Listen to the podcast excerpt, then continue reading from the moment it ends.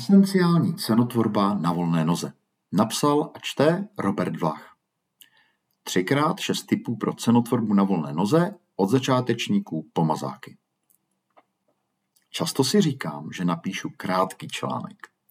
Pak se ale do tématu ponořím a výsledkem je desetistránkový text, jako třeba ten minulý pro firmy, jak najímat dobré freelancery. Proto jsem tentokrát zkusil přistoupit ke psaní jinak – Vzal jsem přípravu, kterou jsem si dělal nedávno k přednášce pro náš think tank na volné noze na téma cenotvorba, zdražování a cenové vyjednávání a přepracoval ji do podoby článku, který teď máte před sebou. Mým cílem nebylo pokryt celé téma, ale naopak vypíchnout pro každou úroveň pokročilosti freelancera pár bodů, které jsou v cenotvorbě důležité, ale zároveň i běžně přehlížené. A protože výzvy každé úrovně se fundamentálně liší, připojil jsem vždy i krátký komentář k přechodu z jedné úrovně do druhé. No a pokud by vás zajímaly podrobnosti a praktické postupy, jak jednotlivé změny provést, najdete je rozepsané v mé knize Na volné noze. Začátečník. Za prvé, význam počátečního nastavení ceny se přeceňuje. Rozhodně má smysl se jim zabývat, nicméně šance, že začátečník na první dobrou trefí nějakou ideální či v uvozovkách správnou cenu, je malá. Mnohem důležitější je odhodlání s cenou dále aktivně pracovat, i kdyby byla na začátku docela nízká, třeba u bokovek. Za druhé, pokud začínáte a jste levní, nečekejte, až vás ke zdražení dotlačí vytíženost a počet poptávek. Raději se ve svém rozvoji aktivně zaměřte na oblasti, které vám umožní cenu proaktivně zvyšovat. To může být například ujasněná odbornost, vyladěná nabídka, produktivita práce, procesy a checklisty, efektivní IT, zdravé návyky, budování kontaktů a dobrého jména a tak dále. Za třetí, nefixujte se na svou stávající cenu. To se děje, když freelancer roky cenu nemění. Proč právě tato cena, zatímco všechno ostatní se vyvíjí? Nemáte-li pádnou odpověď, je na čase cenu odbrzdit a začít s ní aktivně pracovat. Za čtvrté. Nezávislý profesionál by měl mít se svou cenou intimní vztah, měl by o ní pečovat, dotýkat se jí a sledovat, jak se drobné změny ceny a naceňování promítají do reakcí zákazníků. Za páté. Krokové zdražování je lepší než skokové. Zlaté pravidlo je zdražovat ještě před plným vytížením, tedy nečekat, až budete ve skutečném presu, nestíhající a vystresovaní. A za šesté, slevovou politiku si promyslete předem a ideálně se jí držte v rámci prevence špatných obchodů a dohod. Zkušeného vyjednavače přetlačí začátečník jen stěží. Klíčovou výzvou začínajících freelancerů v oblasti cenotvorby je začít se jí vůbec systematicky zabývat a zbavit se strachu ze zdražování tím, že s cenou aktivně pracují. Dobré zvládnutí hlavní metody či metod nacenění pro daný obor zprostředkovává začínajícímu profesionálovi nepřenosnou zkušenost přímého kontaktu s volným trhem. A tu nenahradí žádná škola, kniha ani poradce. Musíme si ji projít každý sám a pokud obstojíme, otevře nám úplně nové obzory. Profík. Za prvé, inflace je dobrá záminka, ale špatný důvod ke zdražení. Pozor na to, jak tuto kartu zahrajete. Můžete jí podpořit větší zdražení a zároveň položit důraz na faktory, které dominují vaší cenotvorbě dlouhodobě, nebo se naopak na inflaci fixovat k vlastní škodě. Za druhé, vyhněte se štěpení ceny pro nové a stávající zákazníky, odmítání či odkládání dobrých zakázek a dalším chybám, které freelanceri dělají, když se brání zdražení navzdory rostoucí vytíženosti a poptávce.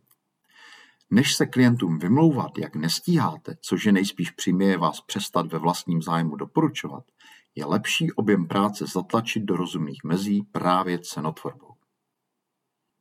Za třetí, jste-li v situaci, kdy jste zdražování roky odkládali a krokové zdražení už nepřichází v úvahu, na skokové zdražení se pečlivě připravte, ideálně i s nějakou konzultační podporou. Za čtvrté.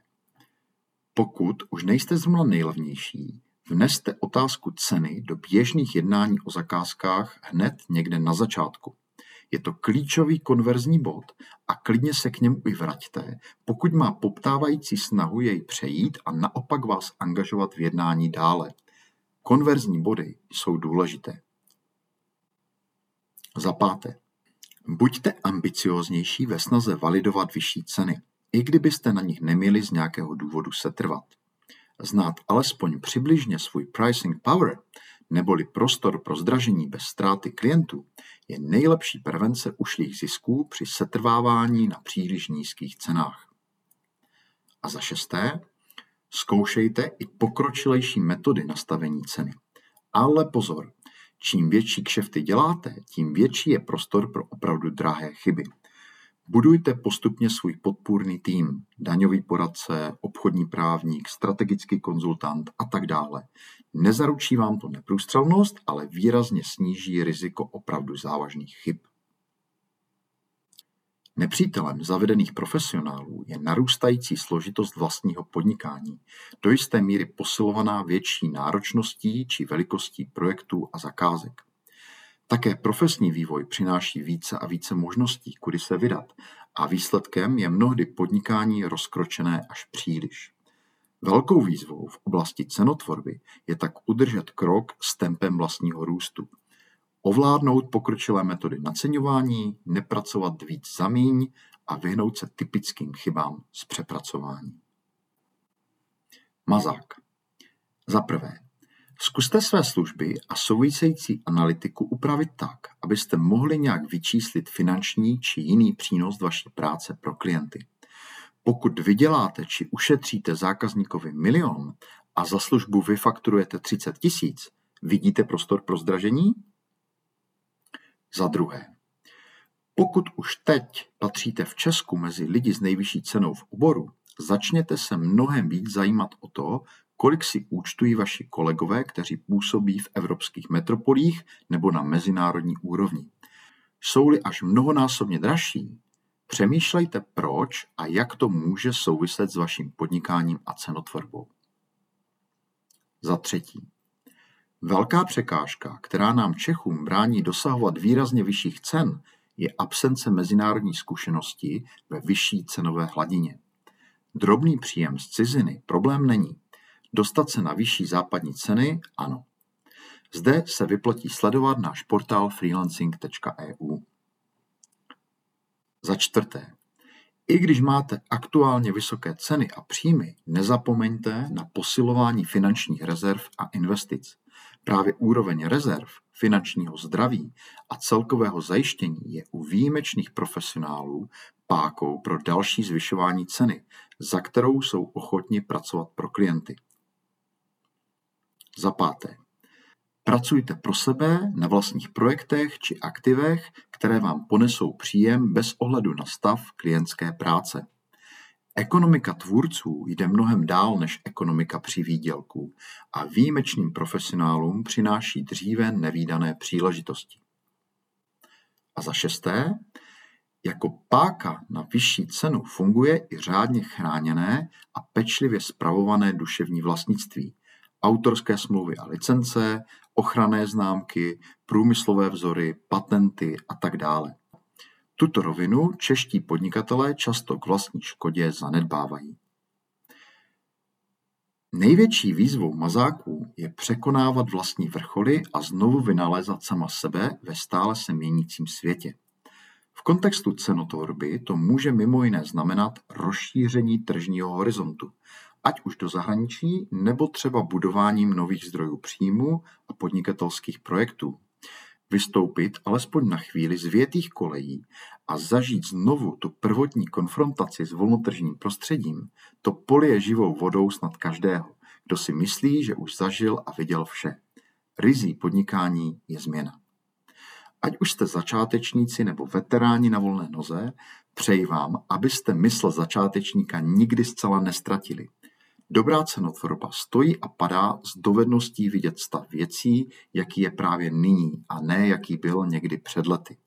Vyžaduje aktuální přehled, data a odhodlání hájit vlastní zájmy souměrně se zájmy zákazníků, na které přirozeně myslí každý poctivý profesionál.